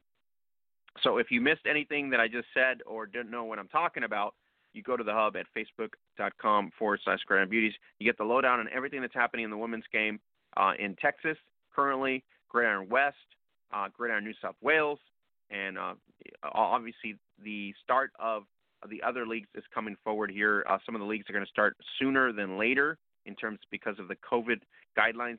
So we will keep you up to date in terms of what's happening in the other realm of Europe and, as well. So check it out there. Um, shout out to Coach uh, Chanel Soho Tillman Brooks, as she was the uh, announced as the internship for the Lori Locust uh, Award, coaching award that was presented. So shout out to her as well. And then we got to give a shout out to the great feature that was done on Gridiron West founder Kelly Hopkins by Gio Donaldson. Gio Donaldson did a great job on the great feature there. So if you missed it, go to the hub. You can replay it there and you can watch it. Uh, Kelly Hopkins came from Queensland, was instrumental in creating the Gridiron West Women's League as it is today. So shout out to her and all her efforts to uh, elevate women's tackle football in Australia, especially at Gridiron West, which is a really good program that has been in, in effect for almost three seasons now. So shout out to her and all the people that help her out to elevate the game to a higher level. So shout out to Kelly Hopkins, uh, pioneer in women's Gridiron West. All right. Um, if you did, if you missed the AFE All Stars versus WTFL, you can get it right there, uh, courtesy of the NFE National uh, Weekend Bowl. Uh, live broadcast there as well. We got still photos as well from the event as well. And then there was uh, some breaking news that came out. Uh, UNSW Raiders announced Le- uh, Leonanga, um, I'm sorry, Le- yeah, to the WFLA's Las Vegas Devils. So we will see, um, you know, how that transpires in terms of her career. So uh, we'll see and wish her well. Wish her well in uh, Las Vegas. Let's bring in the salty one, Mackenzie Brooks here in the house. Here, let's get her in here. Mac, what's going on? Oscar, how's it going, my friend? I'm doing great. Thanks for uh, joining us. Appreciate it. Of course, not a problem. You know, New Year's is always busy for me, so I do my best to get back and on here on a regular schedule. No worries at all. Um, well, we didn't win the cheese battle, and I know you got you got smacked a lot on your pages for that, but uh, it's it, it is what it is. You know, and that's fine. It is it's fine. You know, I'm I welcome all Green Bay Packer fans. I really do. Like because y'all just y'all y'all make me famous for real. Man, y'all are so sensitive. I just he absolutely love it.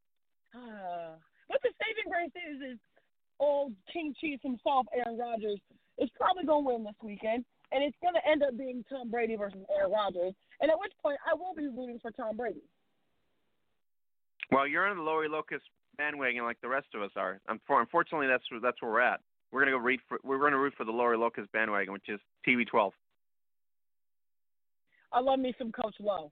Love me some of her. So it's gonna be Coach Lowe and TB12 versus uh, King Cheese and uh, Matt LaFleur. I, I think uh, Coach Lowe's coming for Rodgers and that defense. I'm pretty sure she's game game planning for that already. Yeah, I absolutely see Coach Lowe sending the house the first play off the bat during the Super Bowl. Like it's gonna happen. Oh yeah, it's it's thing. It's a thing. Uh, I was just talking to Wyn earlier, uh, about an hour ago, and she's stoked about it. We're stoked about it. Can you imagine that? Sowers last year in the Super Bowl. Now we're going to have Lori Locust in the Super Bowl if, if and when she beats the the Packers. You know, it's going to be it's going to be wild, Oscar. Two two of our world-renowned and most beloved female pioneers of the game um, back-to-back Super Bowls. It's just it's it's crazy to see and crazy to think that we've come so far in the sport for this to happen. It's amazing. Gonna be great for Coach, man. I mean, all the hard work she's put in through the arena leagues, through the uh, semi-pro leagues, to get to this stage, and then, you know, God willing, you know, she beats Green Bay, and then she will be standing at the biggest stage. Wow. Yeah, it's gonna be it's gonna be interesting. I'm telling you, it it. I just I can't wait, Oscar. Like I just I really need Tampa Bay to win this weekend, and I'm always pulling for the Packers to win, but that's against my nature. So obviously, I'm going for the Bills.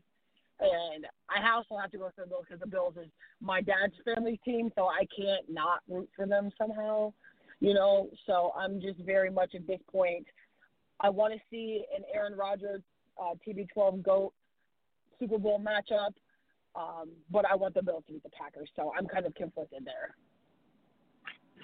Yeah, I agree. I, I think that it's going to be a good clash. Um, what do you What do you think is going to happen in this game? I, I I think defensively, the the the Bucs really will have a great uh, opportunity. Uh, I don't know offensively. It, I would have to give the edge to the Packers. I think they really uh, showed what they can do offensively. So it could be a situation where it's uh, offense versus defense, and who's going to just stand out more. Yeah, and but we also have to realize Tom Brady is the goat for a reason. You know, when Tom Brady played for the for the Patriots, I was not a huge fan of him because I thought, you know, he had everything given to him and like he just radiated all this talent and just, you know, talent just came to him and he moved to a you know went to a different team, different conference or different division rather, and then bang, like you you know the only thing that's familiar to him is Rob Gronkowski. Um, you know, and that's really the only offensive weapon that he was, you know, familiarized with. And then he got that big old, big old tackle, Tristan Wirfs out of Iowa, and as a rookie has been has only allowed I think four sacks this entire season. Um, so you know the, he's the goat for a reason, but Aaron Rodgers is king cheese for a reason. So you know I'm, I think I'm gonna go with you. I have to give the, a little bit of the off- offensive edge to Aaron Rodgers and the cheese balls up there, but the defensive edge definitely goes to Coach Lowe's um, powerhouse Buccaneers over there in Tampa Bay. It's it's going to be a wild match. Uh, what I think is going to happen though is kind of the same result as what happened with the Saints game this past weekend. TB12 versus uh, Drew Brees, a goat in his own right. Um, I think the defense is just going to take over. Um, and if, if Tom Brady can get Mike Evans the ball, if he can spread the ball out across his offense, I think Aaron Rodgers and those cheese balls are going to have a hard time. Yeah, I agree. I think you're on point because it's it's going to take a a pretty good game by uh, Brady and um, and company to really do it. And there was no factor against um, New Orleans. Yeah, no Antonio Brown, no real um, you know Rob Gronkowski. So this could be a situation where they end up using them where they didn't against um, New Orleans. Um, Mac, what do you say of New Orleans? I mean, it's unfortunately noodle arm. Drew Brees threw three interceptions. Uh, Michael Thomas not a factor. Uh, the Bucs really did a good job on stopping Kamara. So um, you got to, I guess, you got to give uh, Coach Lowe the uh, the shout out for doing it. Coach Lowe, you the girl. Yeah, look, that defense is rock solid. I don't care what anybody says. I mean, and they've been rock solid all season. It, it would be different if they came from a place of adversity as far as you know starting out rough and then building up. But they've been pretty consistent the entire season. So being able to watch them be in this position and potentially get a Super Bowl berth with you know with it being Tom Brady and uh, Gronk's first year at a, at a different team together is gonna it's gonna say a lot. It's gonna say a lot about what they've had to go through as a team personally and what they've had to go through adversity wise on either side of the ball. Um, as far as her defense uh, in general, they did they came to work. They did what coaches told them to do. They put the pressure on Drew Brees. Okay, they covering gaps, covering zones, flying, 11 people flying to the ball, 11 people flying to, you know, wherever the ball carrier is. That that's what they're to have to do, and then some to stop Aaron Rodgers and that offense in Green Bay. Um, the, the like I said, the offensive advantage right now goes to Green Bay, but if they can stop Aaron Rodgers and put pressure on him and shut down Aaron Jones and Allen Lazard, I think I think Tampa Bay can win, but they gotta they gotta get through um, this game this weekend first. Yeah, it's going to be interesting to see how they combat um, some of Rodgers' tendencies to you know to uh, sway off and and kind of maneuver himself off the pocket. It, uh, hopefully that'll be the case. I mean, they did a good job against Brees. Shouldn't be any different here. Uh, you know, Rodgers isn't as probably as I mean, probably more mobile than Brees is. So that's the only thing they have to account for. But um, be interesting game here too. Let's bring in Nate here to the conversation here. Uh, Nate Ward in the house here. Uh, Nate, uh, we're talking uh, Packers against Tampa Bay. So uh, we're going with Coach Lowe on the bandwagon for TB12.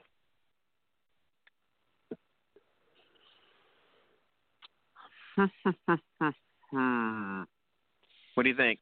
You're not going Packers, I presume. I don't want either of them, frankly. But if I wow, there's pick, a bitter yeah, Seattle no, fan.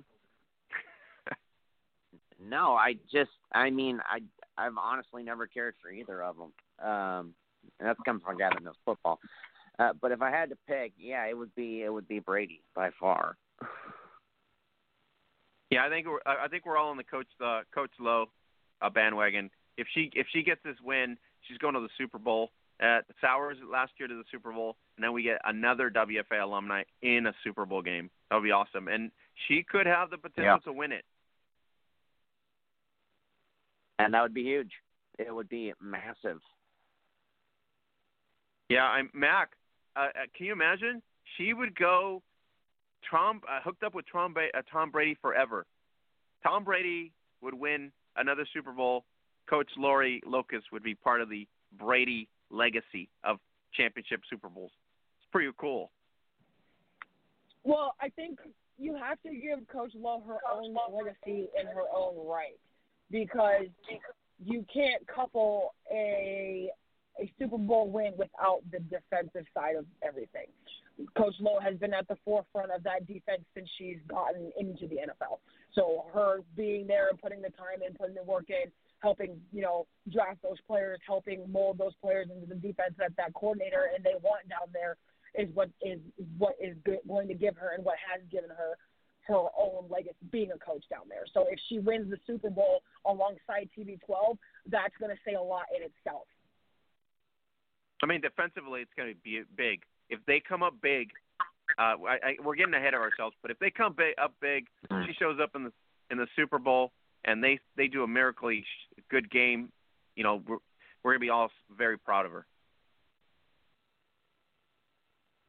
Absolutely. Yeah, it's, I mean, I think we're all already very proud of her, especially you know seeing how far her and, and Katie have oh, yeah. come along on their respective teams. I think everybody, at least in, in our realm of things, on you know on the the women's side of the game, you know, has nothing but mad you know mad respect, and you know we're all very proud of the both of them. So this just adds on to that pride and joy that we have for for the both of those ladies.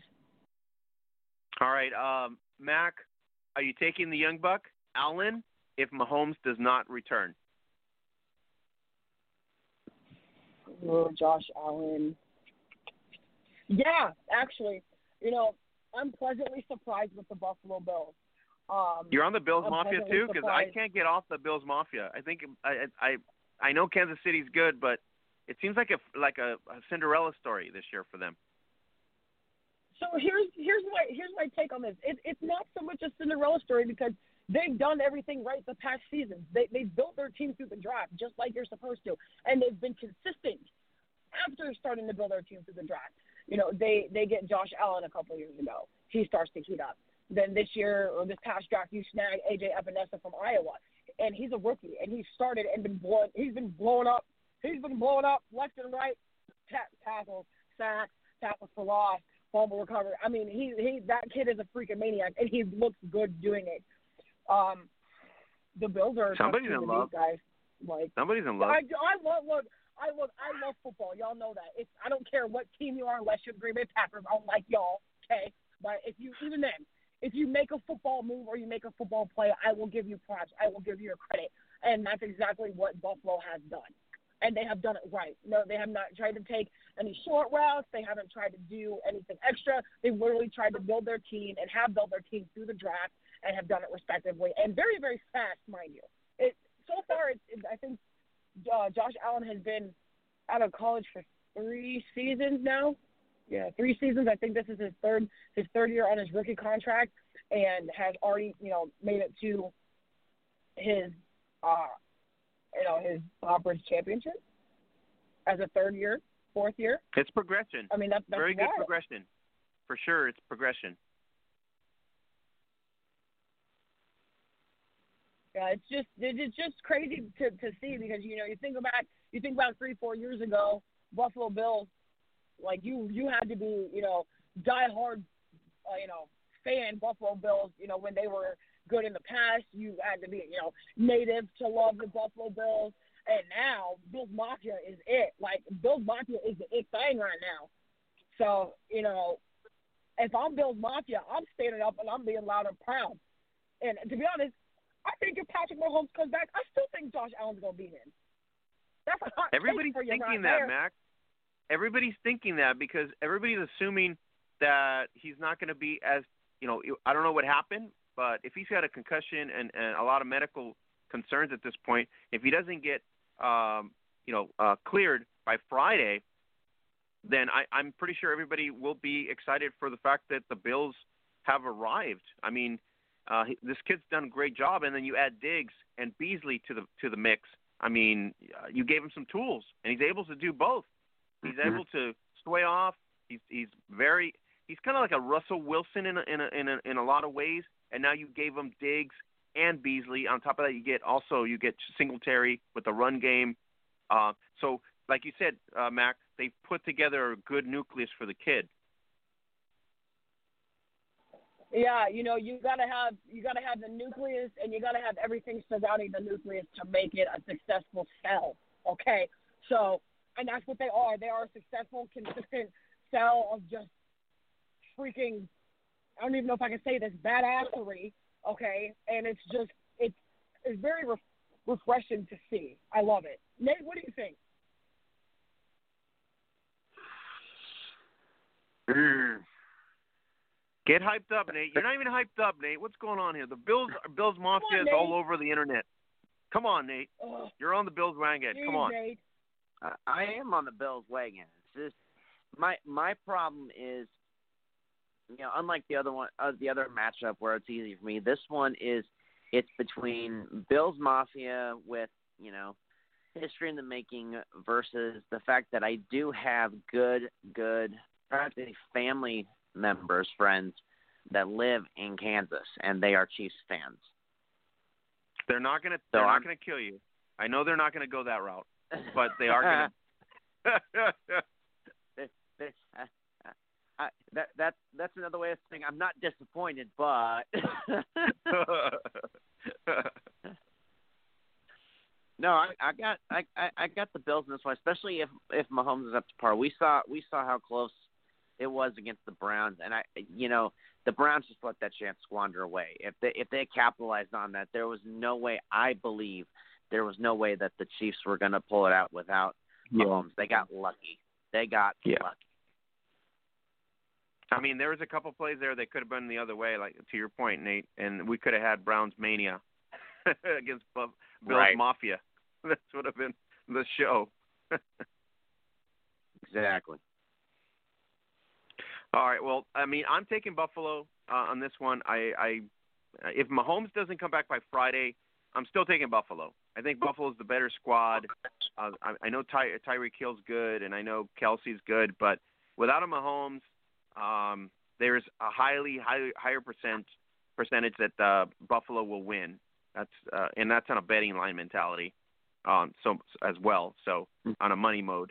Um, Tampa Bay, I, I gotta go. I gotta go with TB12. I really want Locust to go in the Super Bowl. So that's the only, you know I think she can pull it off, and I think he can pull it off. So Yeah, I gotta agree. I, I think it's gonna be. Um, Yeah. It's gonna be either way. It's gonna be a bloodbath. Oh, you think sure. so? Against the Cheeseheads? I do. Yeah, I don't know why, but I mean, it's always. And I That's don't your gut, think, huh? Not to my knowledge, I don't think we've had a TB12 Aaron Rodgers Super Bowl matchup for a while. So you know, I mean, I know we're ta- we're kind of talking ahead of ourselves, but in reality, TB12 should take care should should take care of his game, and Aaron Rodgers should take care of his game. So, you know, but there's also always that flip side of what if you know what if the Bills beat beat Green Bay? you know, Ah. I mean, it's a, it's a huge what if. I mean, unfortunately, Well, Like said, we're I'm down. We are down Mafia. to a lot of scenarios. If the Bucs cannot get it done, then we have Rodgers against Allen. Okay. If Kansas City gets it done, then we probably have Mahomes against Brady. If we get Buffalo against Rodgers, we got Allen versus Rodgers. If we get the opposite, then we're going to get what? Uh, Allen versus Brady. So it's it's the anticipation for the Super Bowl is huge here in terms of the changing of the guard. It's really what we're looking at. The changing of the guard. Uh, um, Mahomes already has arrived. This would be Allen's moment if he can't get past Kansas City, and he's going to be facing, you know, uh, Aaron Rodgers if that's the case, or Tom Brady. Yeah, it's. Uh, it, I mean, and just Couldn't like you better said, you know, the the yeah, the young guns are already slowly starting to take over. I mean, like you said, Patrick Mahomes has arrived. He is the first young gun to essentially, you know, be put into that upper echelon now. If, if Josh Allen can get the get the job done, it's gonna say a lot. It's gonna, you know, it's gonna start to tell people like it's a young man's game again. You know, it, it's not all about the these old cats anymore. And don't don't get me wrong, Tom Brady Tom Brady is a dude. Aaron Rodgers is a dude, but slowly starting to become the time to be up. You know. Oh yeah, I agree. I mean, it's it's it's going to be a great weekend of, you know, the two veterans facing each other for the right to the Super Bowl. We have the two young uh, up up and coming quarterbacks in the AFC facing each other for the Super Bowl. And like I said, if Mahomes plays, it's going to be great to see. If he doesn't play, then obviously it's kind of a, li- a little letdown in terms of the AFC Championship game. But overall, I think it's going to be a great weekend in, in that in that regard. Um, guys, let's let's go back with some feedback before we get out of here. We got 15 minutes. Let's go back to feedback. So, um, Mackenzie, I, I really thought the Rams were going to pull it off, but then eventually there in the third quarter, no Donald, no Donald at full force. Ramsey getting getting beat on certain plays, and all of a sudden, you know, the Packers did expose us, and so we get edged. I mean, we played a pretty good game for three quarters, but just couldn't pull it off in the last quarter. You know, I was so hot. I was so mad. I was so mad that y'all couldn't pull it off. I'm sitting here like, I know, oh, they're going to do it. They're going to do it, and I'm like, I'm like, what the hell? What, what what's going on? I said, I was screaming at the TV like, what's going on? Like, I was that mad because I wanted the Packers to lose so damn bad. Sorry you got backlash. Apologize, we couldn't pull it off for you. It's fine. Better luck next year, Oscar. Yeah.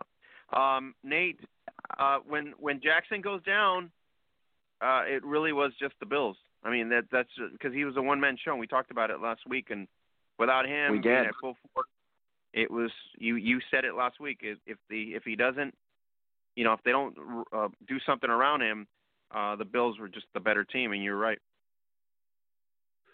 And what was interesting to me was, you know, I I want to say I I wouldn't want to say that I'm the only one that realized that, but everybody else wanted to point out, you know, the the the elements and the weather factor. No, it was plain simple, exactly as I said. He couldn't do it. He fell apart, and once you take it out, they had nothing, and it was all Bills. Yeah, and it was, that's what it was. I mean, really, the the run game, Andrews didn't come through for them.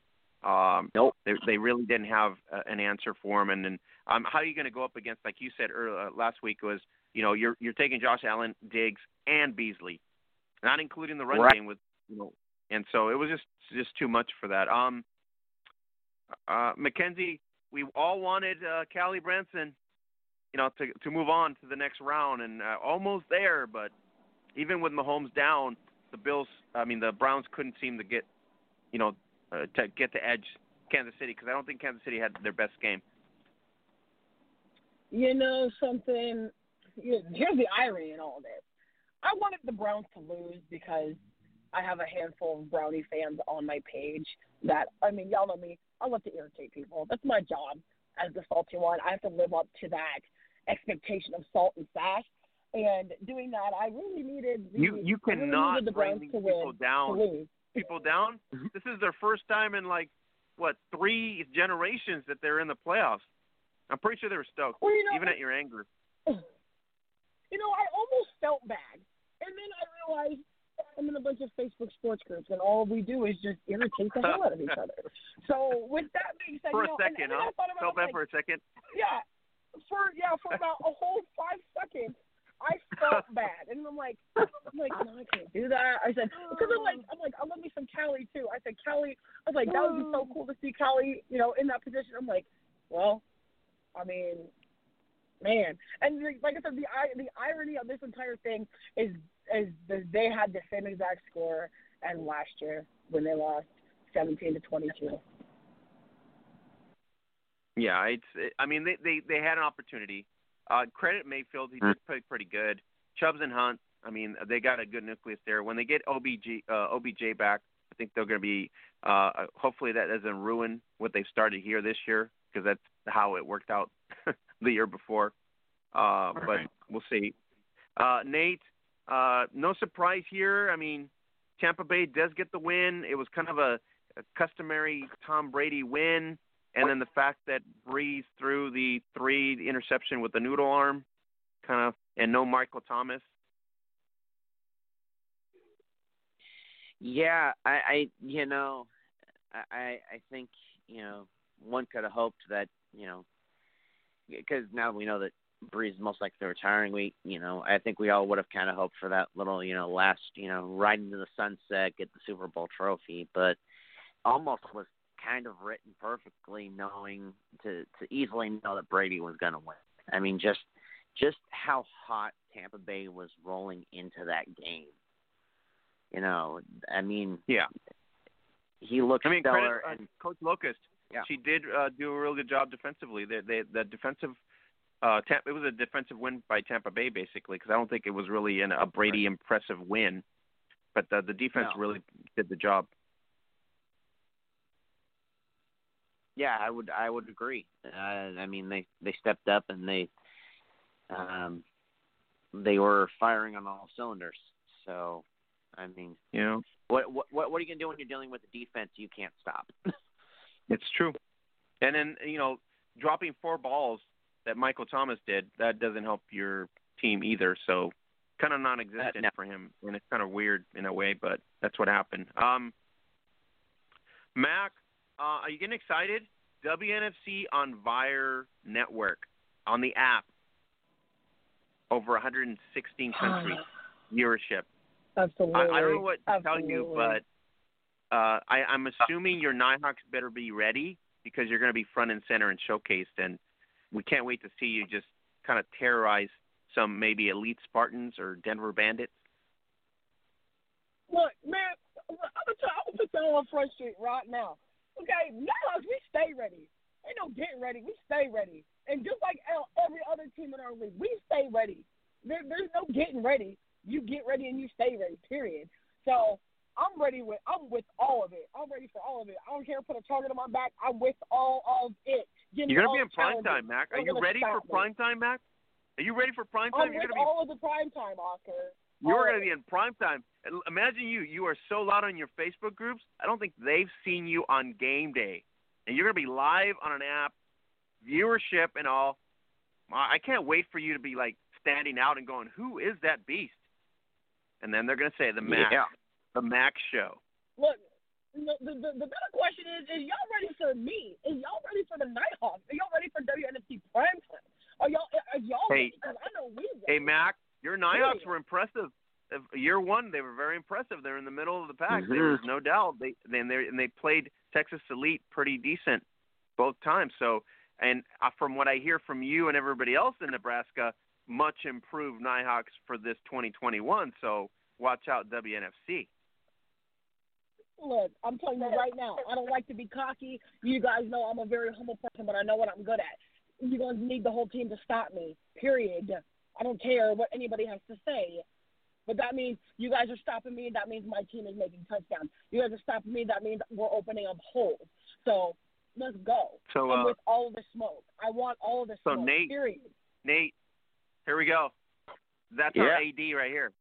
AD. Yes, yes, AD yes. in the house. Uh huh. This girl wants to eat. She wants to eat quarterbacks. Are you playing on the, Oh, the defensive side, or are you just playing both sides, anyways? Uh, or no disclosure here for any any type of uh, you know roster adjustment. So if you say both sides, we'll be okay with it. I'm just gonna let y'all think. I'm just gonna let y'all pick where you think I'm playing, and you'll find out on May first. That's, that's how that's gonna go. But just know, wherever I be, y'all better be ready. Y'all better be ready. I'm ready to go. I'm with all the smoke. My God, I can't wait to see you wild on that field, and I feel sorry for whoever you crush into and slam on the. I feel so bad for whoever comes Look, up and, and, I know, and, I make do no, make- Make, no joke. Look, make no joke about it. I'm gonna crush people, and I'm gonna get crushed. That's the that's the name of the game. You know, it ain't about how hard you can crush. It's about how hard you can get crushed and keep moving forward. That's what I'm about. That's what the Mack truck does. That's what the Nighthawks do, and that's what we do here in the WNFC. Okay, we are the top elite league for women's So- football. Period. Mac, I'll give I'll give you the analogy. You guys are flying over and dropping bombs. That'll be you right there, dropping bombs, coming in. mm-hmm.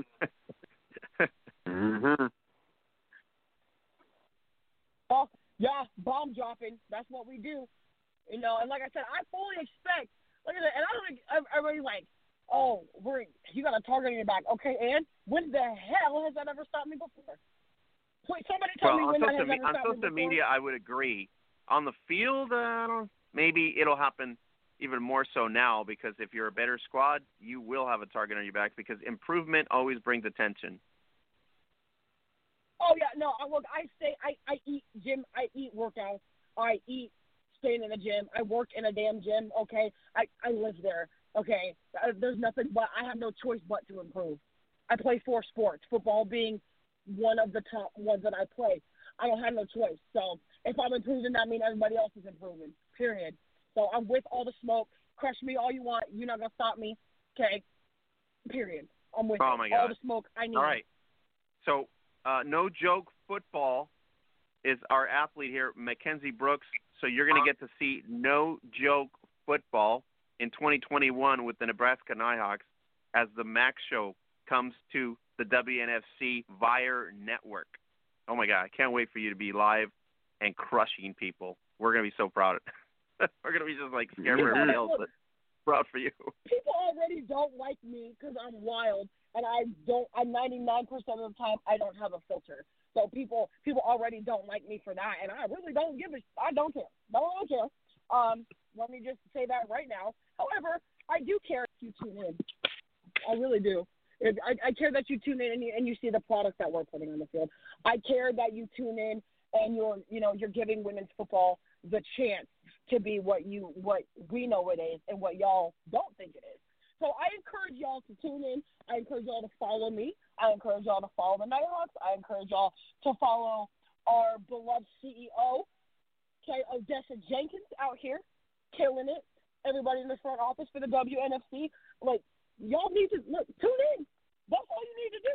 Tune in. So we need to go. Turn your ears on. let's end let's end it with hashtag step your game up and that's it that's where you're at step your game up 2021 coming forward um, the anticipation is so huge uh, especially with both leagues elevating their uh, you know visibility uh, to an audience so um so you guys if you guys don't know what's going on what we're talking about or what we're dealing with uh, I don't know where you're at but you should be at the hub because that's where everything's happening at the hub so go to facebook.com forward slash Grand beauties on top of that go to monkeyknifefight.com. You can play NBA nightly. You can play uh, NFL for the remainder of the season, MMA.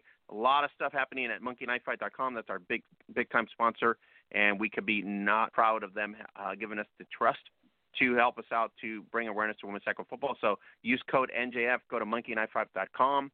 And then if you uh, basically missed any of our podcasts, over 350, and if you don't know what Mac's talking about, what Nate's talking about, what we're talking about, you can always go back and replay any of our podcasts. Last week we had uh, the uh, uh, Dale Gussner of AFE, and then also uh, Bobby Avalos included in that. So um, check it out. This this today we just had Wyn Dominy giving us all the lowdown of the WFA. So for uh, you know for you guys that don't know what's going on, go to subscribe. iHeart, Apple, Spotify, check it out. Look, Just do it. how many times I gotta tell y'all. Right, Nate, just do it. Just go to the hub. Like I'm so tired of telling y'all this. Like tune in to the hub. That's where you get all your information. If you're not following us on social media, I don't feel sorry for any of you. Period. I don't. All right, guys, we're out of here. Thanks for Wyn coming in. Thanks for the Holly Custis, our Hall of the Nate Ward, Mackenzie Brooks. So you guys catch us here next Tuesday as we break down the NFL Conference Championships and the lowdown in Gridiron New South Wales, Gridiron West, and Texas Valley Sports. So check it out. Don't miss another episode. Subscribe. Have a great night, everybody.